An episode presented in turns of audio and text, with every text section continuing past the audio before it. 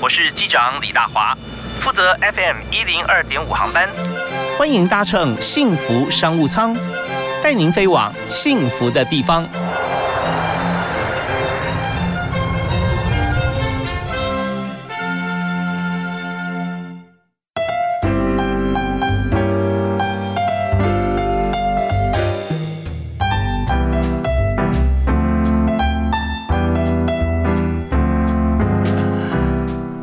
亲爱的听众朋友，大家下午好，大家午安，非常欢迎您在每个礼拜一到礼拜五的下午黄昏时间啊，五点到六点准时锁定 FM 一零二点五，收听幸福商务舱。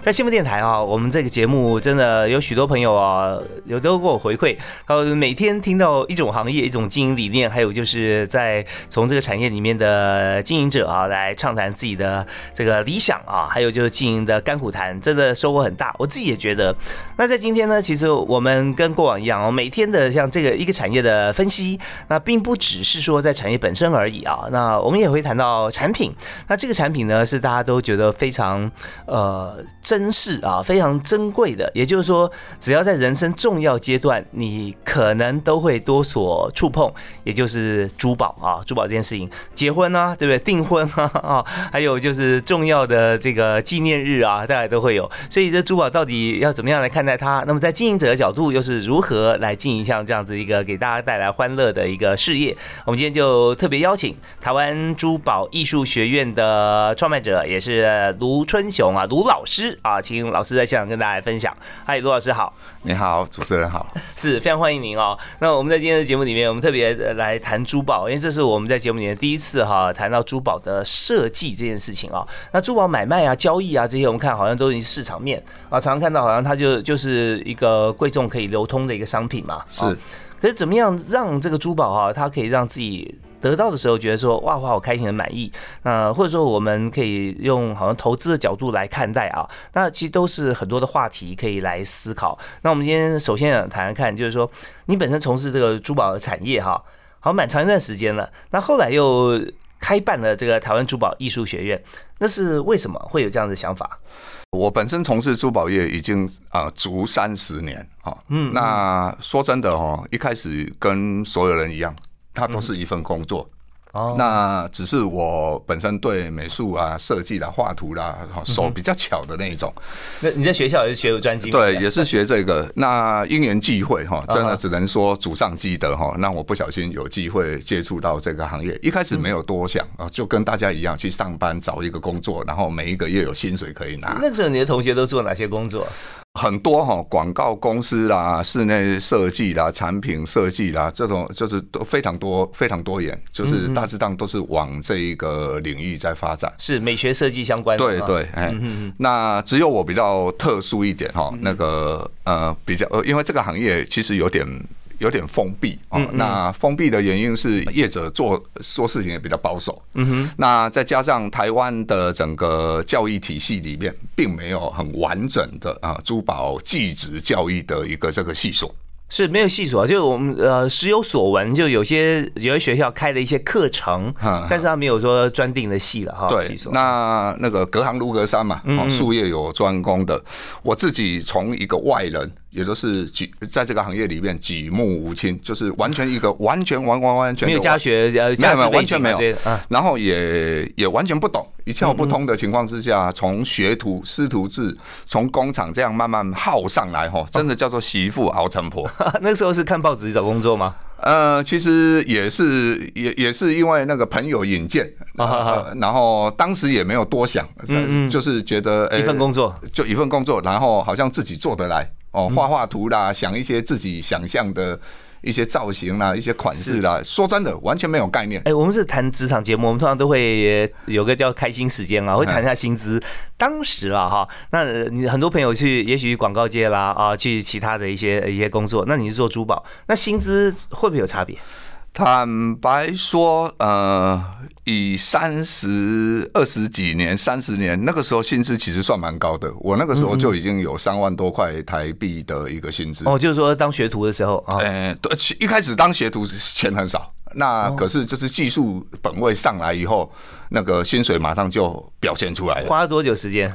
呃，花了八个月，哦，那也还好啊还，也还好。可是前面一一开始说真的哈，那个也有领过那种呃什么三千啊、六千的那种薪水，所以也正因为这一个原因，呃，我觉得如果一个产业哦没有人才，那个行业永远发展不起来。哦，所以我才萌生了一个，就是想要把自己这这个二三十年的一个心得啊，然后把它汇整起来，然后帮啊帮助对这个行业有兴趣的年轻人，然后给他们一个观念，给他们一个指引，甚至更重要的是人脉的一个嫁接。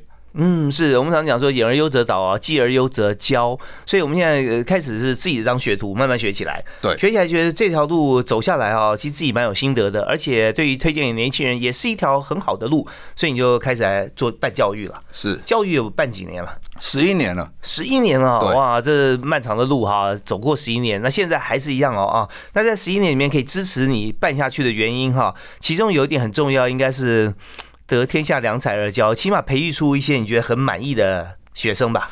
有有呃比例上虽然不高哈，那呃呃学生人数是蛮多的，可是真正呃发展起来，然后在这个行业里面有所成就的，呃很很直白说，真的不多哈。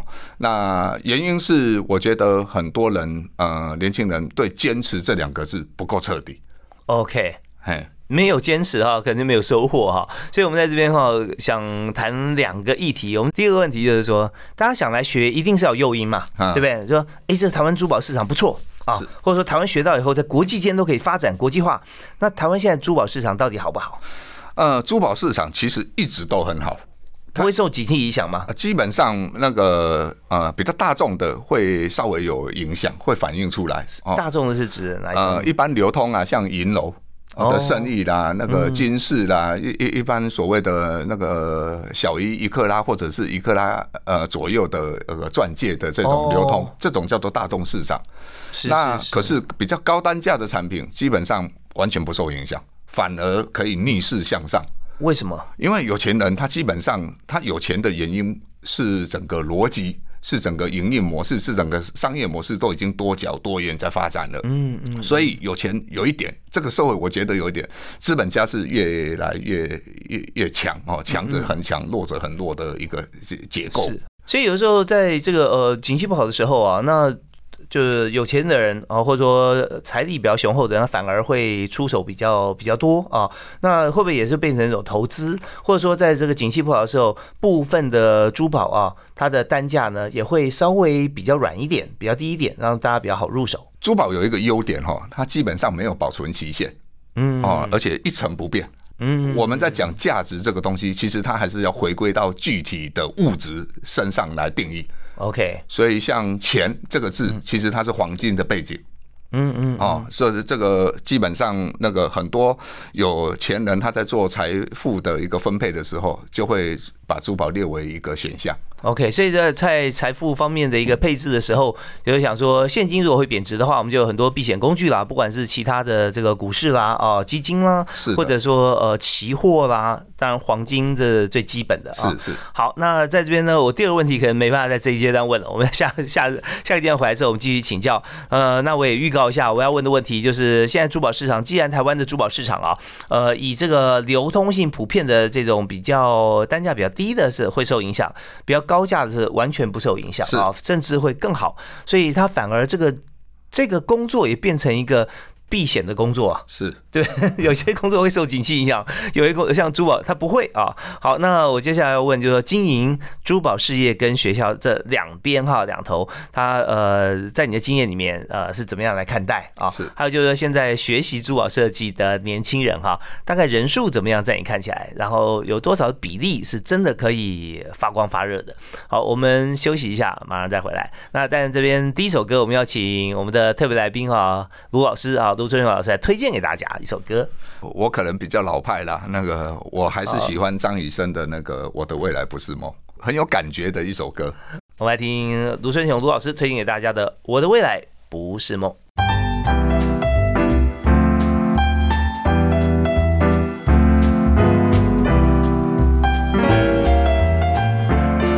听完了张雨生的《我的未来不是梦》啊，大家是不是觉得很激励啊？真的，如果说有尘封已久的梦想。现在不如啊，他把那个鸡毛掸子拿出来啊，把掸一掸，灰尘去掉，把那个梦想再拿出来，随时都是实现梦想最好的时机。呃，尤其是我们今天坐在录音室里头的卢春雄卢老师哦，他自己心里有什么想法啊，马上就化为行动。但这个想法已经埋藏在心中多年哈，这个从事珠宝艺术设计业啊，大概有这个十几将近二十年时间哈，然后就创办了这个学院。所以我们要请这个春雄老师啊，卢老师跟大家谈一下，刚刚讲。到说，呃，你在创这个学院的时候啊，就希望说有感于台湾现在没有这么多的，没有这么多在学校里面的课程，基本上有的时候有有单堂的课程啦，但是还是不够嘛，是？呃，基本上哈，学者跟业者还是不太一样。嗯嗯。那学者呢，呃，可能欠缺的所谓的呃市场上实物上面的历练。嗯。然后，如果纯教育体系训练出来的一个老师啊，其实如果没有在市场上面。呃，历练过，其实还是会有一个呃学用落差的一个一个一个可能性。哦，所以那时候你应该常被学校请去教课吧？啊，有，我也曾经在台艺大那个任教过。是是是，OK，台艺大那他那是属于哪一个系呢？呃，工艺设计学系。哦，对我曾经在那边服务过两年。嗯嗯嗯，对，那那个时候在学校里面，其实我有有这个接触到相关的同学啊，他们对于那时候他们称为精工，是吧？是，对，精工，精工，然后也设计的非常精巧啊，啊，呃，可是这个领域里面基本上分工很细，嗯，那一般人比较直接听到的就是精工，那其实精工只是呃金属工艺的简称，嗯，那金属工艺里面又分很多种技法哦，像拖拉铸造啦。镶嵌啊，那个什么机械制造，什么这一大堆的非常多。那其实呃，不是只有用手。呃，加工制造其实设计造型哦，也就是把一个款式的样子、项链的样子、戒指的样子、耳环的样子画出来，这个也是很重要的。嗯，为什么？因为师傅要做哦，你手再巧，没基本上要给他一个形状啊，给一个蓝图出来。哎，要给一个蓝图，他才有办法施呃，才有照的照图施工的一个方向跟原则。有时候这是两，虽然是同样的作品，但是两个世界。就是手再精巧的师傅啊，你要他去做设计，有时候未必他可以做出来啊。啊，对，呃，因为呃，用手思考跟用脑思考是不一样的。当然，那个呃，眼学啦，哈，手手感啦，心法啦，这些都可以练就成一体。嗯，那所以有价值的师傅就是他在这一个部分的诠释的能力。他除了他的手上的思考哦，他会融入他个人的一个情感呐、美感呐、品味啦，然后去把它表现出来。对，OK，所以最好的完美搭配就是这位珠宝设计师，他有专门配合的他最信任的师傅，两者撞击出来火花，可能是两个人事前都没有想到。哦，那当然，嗯，那当然。对，那呃，稍后可以举几个例子给大家听哈。那我们这边可以先谈一下，就是在呃本身谈。产业面来讲的话，那要经营好这个珠宝的这个事业哈，是，尤其在台湾现在又又在全球化，然后景气又在波动，你觉得要这个经营得当啊，最最少要做到哪三点？呃，基本上哈，呃，我认为第一个一定要坚持。嗯哼，呃，这个因为一件事情哈，那个如果你没有做个三五年啊、十年啊，其实很难从中体会到里面的一个一个精精华，或者是掌握到这个行业的一个关键啊致富的或者是成功的一个要素。是。那第二件事情啊，你一定要够喜欢。嗯哼，我真的觉得呃，赚得到钱赚不到钱，某个部分有的时候还要搭配很多什么天时地利人和。呃，那至少你赚到喜欢。是这一点很重要。那再来呢，就是最基本的基本呃专业素养、学识能力啊、技术养成啊，这些都是必然的啊。你不然你就是讲白一点，有点招摇撞骗。嗯，你你你根本根本没有足够的专业，没有呃十倍好的专业。是哦，那个也就是呃很简单嘛。那我为什么要花钱请你帮我弄？呀啊，对啊，我会不会你把事情搞砸了，或者是做糟了？所以这就是比较我认为最重要的啊，一定要坚持，然后一定要够喜欢，然后一定要有一定的专业素养，因为隔行真的如隔山。OK，这当然这个喜欢专业中也有很大的区别，对不对？光是喜欢你不足以从事好你的你的本业。对。OK，那以现在来讲哈，以我们看坚持喜欢跟专业，在目前在台湾市场上面啊，我们能够做的这个生意的面向啊，因为你自己本身并不开门市，对不对啊？所以你是你对的客户都是店家吗？都是店家居多，百分之九十以上基本上都是同业。呃，其实台湾有百分之八十以上的珠宝银楼业者本身不从事珠宝首饰的制造生产的业务。这这是买现成的回来卖。OK，那后面这谁谁帮他把它做成是是成品？呃，当然就是我们这些幕后的这些制造商了。啊哈哈，对，所以在这个行业里面分工也分得很细。OK，所以说以一家公司来讲哈，我们知道说所有现在看到的银楼哈开店的，除非它是一条龙，不然的话就是他们就属于 BD，就业务开发部门啊。是，然后就就就是业务。那中间如果说就业务要干嘛，就是接单啊，接单或者说直接销售嘛。对。那你们就做很多的成品，然后他自由选购，或者说他有些他要打什么样子啊？重量不一样，克拉数不同，是啊，然后经由你们来来做对对对。那中间在客户跟店家哈银楼在交谈的过程中，其实有一点就是说，他希望好像设计成什么样子啊，或者说他有些说法，那银楼必须要转述给你们听。那中间会不会有一些落差？怎么样能够确保说他能够很忠实的传递这个意见？有分为两种消费模式哈，一种是买成品。嗯，他看喜欢他就拿走了。嗯，啊，那另外一种是定制。现在消费者的意识形态很强，哦，他可能自己呃会收集一些相关的资料、图片或者是类似的样子，是，然后再把他的理想哦大概转述给给我们听，然后我们再啊依据这个原则去绘制图稿给他做参考。OK，那那我看你的客户来讲啊，在各个各个这个呃通路啊、银楼啊，或者说各个公司啊都有。那有没有一些这个故事啊？好比说这个彼此在双方合作的过程当中啊，有没有什么好像呃在我们设计端啊必须掌握的 make up 啊是什么？那还有就是说，现在除了台湾市场以外，海外市场啊的消费者。啊，好像也有跟你合作啊，中间怎么样来合作的？我们听段音乐回来之后，继续访问今天特别来宾，台湾珠宝艺术学院的卢春雄卢老师。好，我们休息一下，马上回来。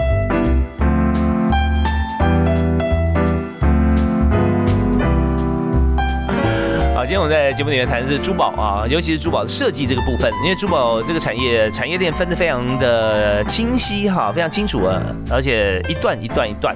一般在街面上看到的银楼啊，通常就是绝大多数啊是只负责销售，不负责施工啊，不负责制造，但也有，但是为数是少数。那在制造方面哈，其实我们叫另外在工厂生产啊，珠宝公司工厂。那在这边呃，怎么样在整个产业链里面能够完全的把把这个台湾啊，甚至跨国际哈，把这个珠宝业给挺起来。我们今天就邀请了在台湾已经从事了三十年珠宝生意的卢老师哈，卢春雄老师。他目前是台湾珠宝艺术学院的老师啊，也是创办者。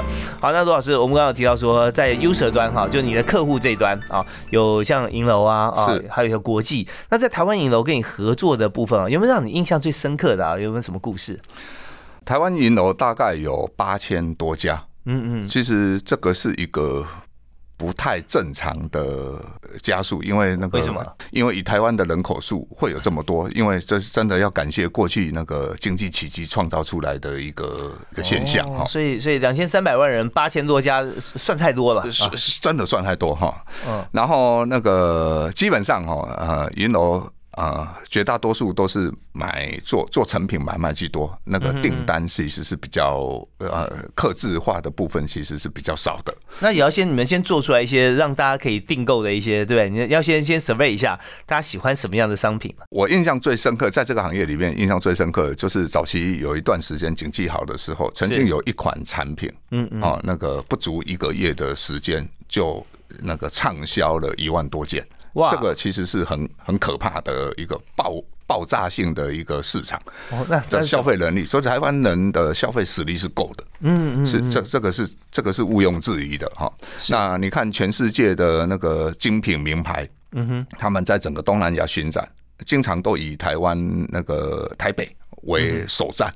哦，先到台北涨完以后，才去东京啊、上海啊、什么新加坡，所以所以台湾反而是呃那个国际品牌做是先锁定的一个第一个，表示台湾的这个消费力跟这个呃喜爱度是最高的。对，那我们的教育水平各方面，然后经济啊 GDP 啊各方面全部都是挺都是挺好的。OK，那你刚刚提到的那个商品啊，这个一下销售一万多，那是什么？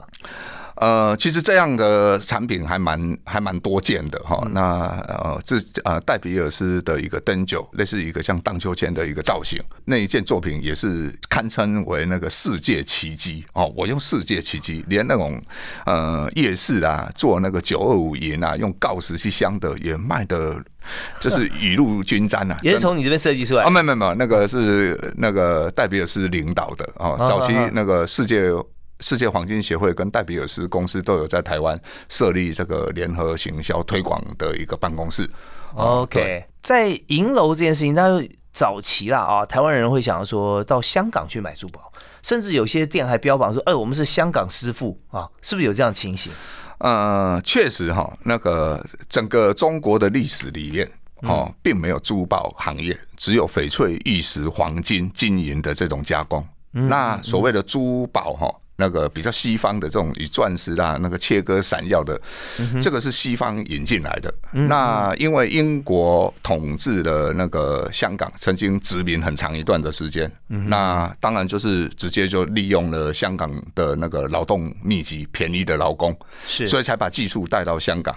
所以再加上那个英国那个殖民香港，香港等于是呃欧洲人在在那个东南亚设了一个办公室，哦，它很多制度法规税负都比较跟西方能够呃相等，是，所以香港早期就发展起来。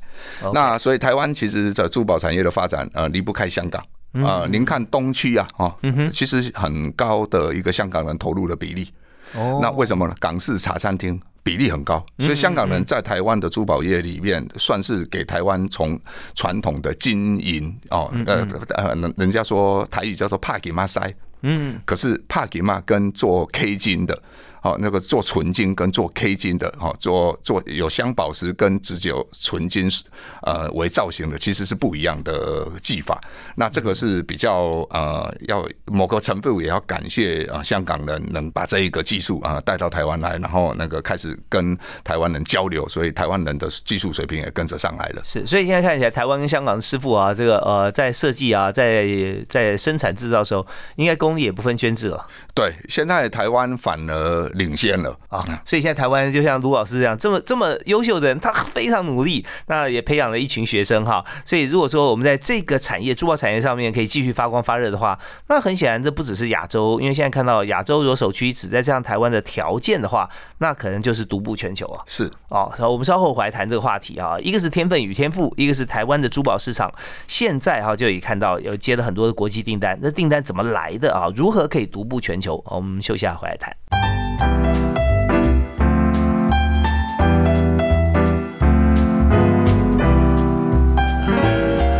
呃这样的音乐哈我觉得非常多功。非常多功能。我在想说啊，轻松下午茶哈，贵妇下午茶 来 demo 一下，看看哎，我的戒指啦，我的项链。但是这是有点有意思的话题哈，来谈这个场景。那今天我就想说，这些珠宝、漂亮、名贵的首饰啊，到底怎么样生产出来的？这个产业到底，我们看整个产业链应该如何的铺陈哈，去了解它。所以今天我们就特别邀请啊，台湾珠宝艺术学院的创办者，也是卢春雄卢老师，在这个业界哈，还有学界。都互相进出，那希望培育更多人才。嗨，春雄老师好，是 是，那我们来谈一下，就我们刚刚提到说台湾的实力啦，以目前来讲，真的是天时地利啊，人和，大家都具足在台湾。就是以我们的珠宝产业来讲，嗯，好，那看怎么样能够发光发热。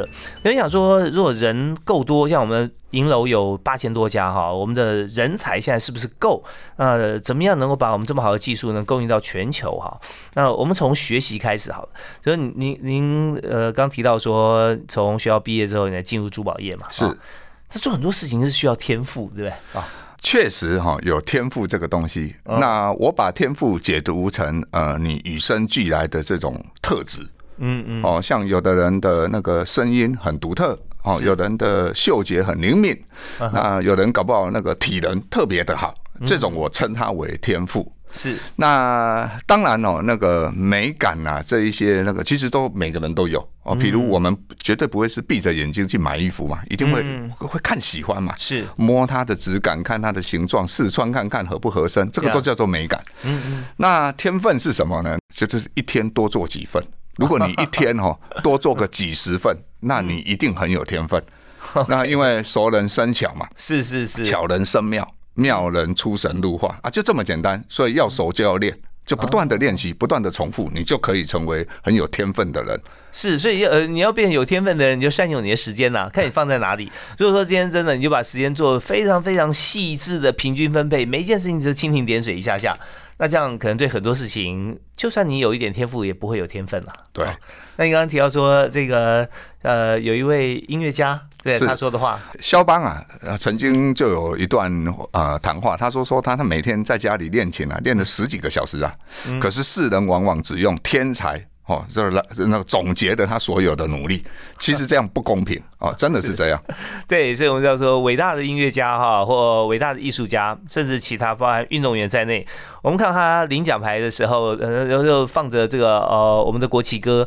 他想说哇，这个人真是天才啊，真有天赋啊！事实上，就跟卢春雄老师说的一样啊，我们不要忽视他这个每天那么多努力啊，十几个小时的功夫下在这边。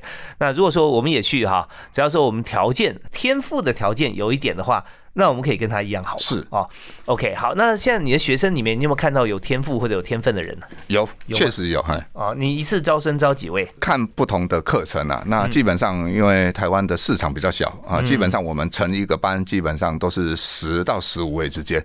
就可以成一个班了。那怎么上课呢？啊，技术性的课程我们一周只传授一一天而已。嗯，然后其他的时间就呃让他有更充富的时间去应用，然后去练习、去复习。对，因为呃我用一个小时做好的东西，他们可能要做一个礼拜。嗯，因为他们要不断的在这里边去体验它、去感觉它，所以他们不可能像我们这这么。精准的，哎，这么当时我们也是这样学过来嘛，也是这样学过来的。对 OK，那这样就呃，如果要不断的反复，要要有天分啊，就说一天哈，要要练习很久的话，那因为也牵涉到一些设备啊，是，所以我们在学校里面是不是这个设备时间都开放给同学？对，都开放给同学自由使用。对，因为我这一点我就很喜欢美国，美国其实就是开放自由。它就是一个最好的一个竞争，让大家在充分的利用整个空间环境设备。是，就像如果在学校里面有一些像实验室啊啊，你随时要进出啊这些，那这你一定要有这些设备，你才能做的专业嘛。那这方面罗老师就开放这些设备让大家用啊。那呃，大概多久可以学学到一个阶段？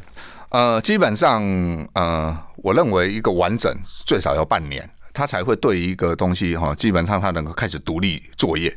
可是要到做到呃所谓达到职业化的标准，那我认为可能要两年至三年，这个因人而异了。OK，那这边就出现了一些呃数字方面的考量啊。这数字分为两个，一个是时间，一个是金钱。对啊，那如果说我们要投资两年的时间啊，然后做到业界方面一个专业的师傅的话，是那这样的话，那我现在还在交学费嘛？所以，我我们上课一定要交学费啊。是对，那那我也要花时间。是是，所以那怎么样来心里怎么样来思考这个议题？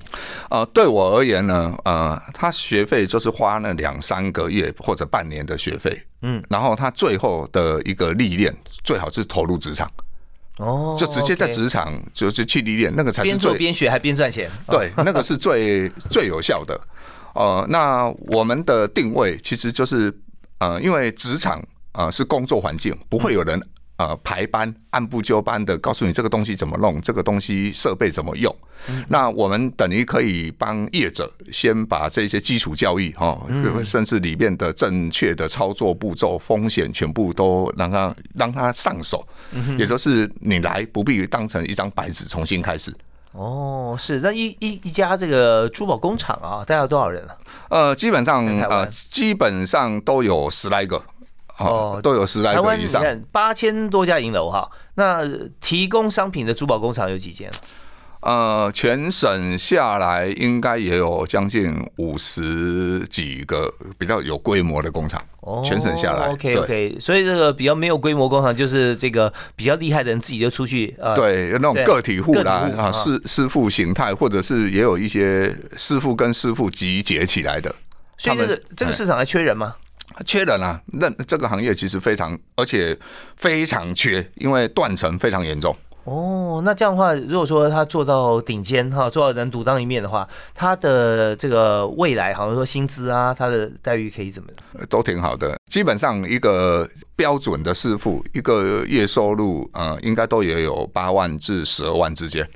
哦，最标准的，这这这最标准啊！如果再好一点的，也就是他已经懂得整合应用，嗯哼哼，哦，那他发展起来就更不得了。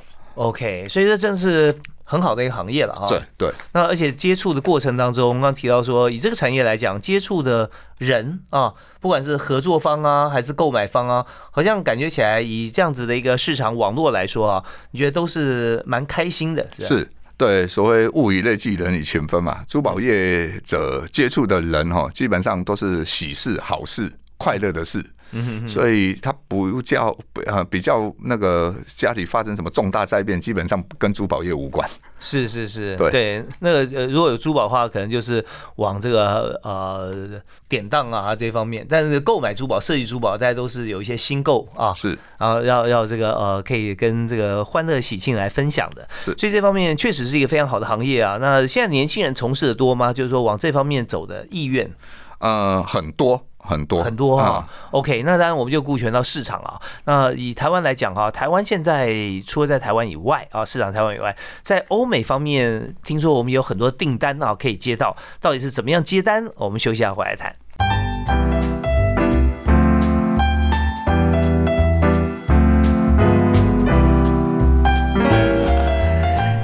今天我们在谈的话题是亮晶晶的珠宝啊。那珠宝这个产业，我们平常不会每一个人哈都常常接触到。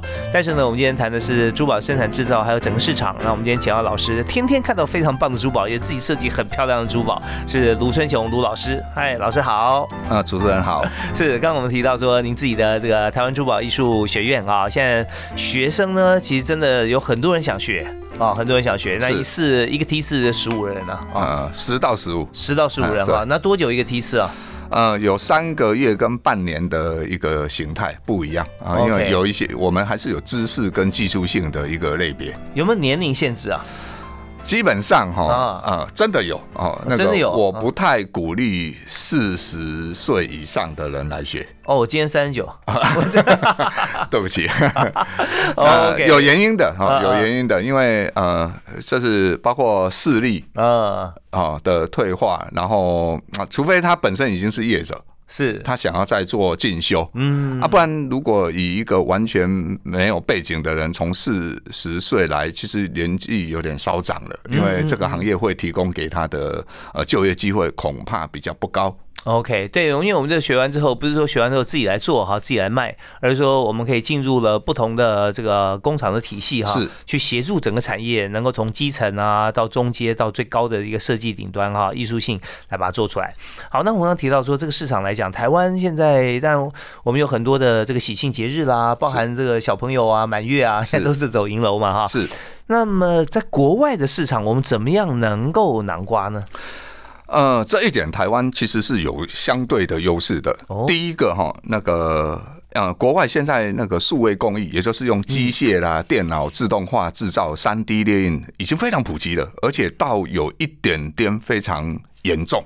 嗯，所以呢，相形的他们在纯手工的一个把握啊，跟那个以手工去演绎前世的这个技能，其实一直在退化。是，那这个部分反而是我们台湾还维持住。嗯哼，这个是一个很棒的台湾的一个优势。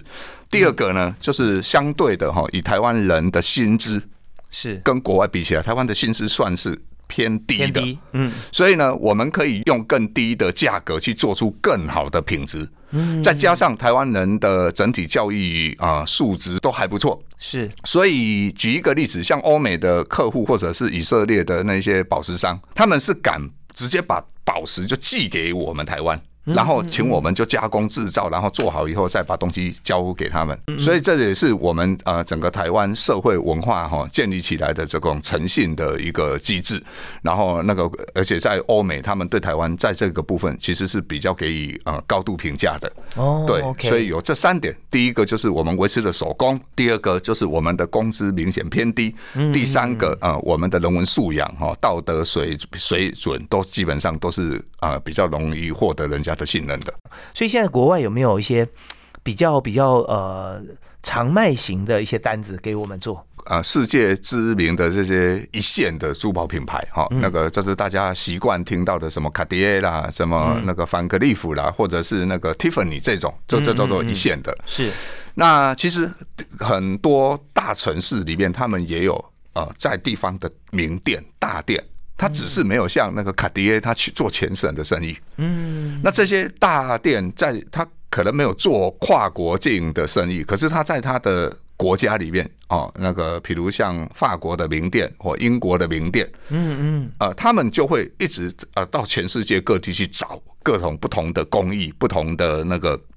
呃，设计来成为他们店里面的一个竞争力。所以我们台湾要自己设计很多有艺术价值的 demo 的产品。对，啊，这一些就是你要去开发，就是在这个过程中，呃，像透过这个珠宝展会，你去把它表现出来，这些国外的这些二线哈的地方的大店，其实他们就会。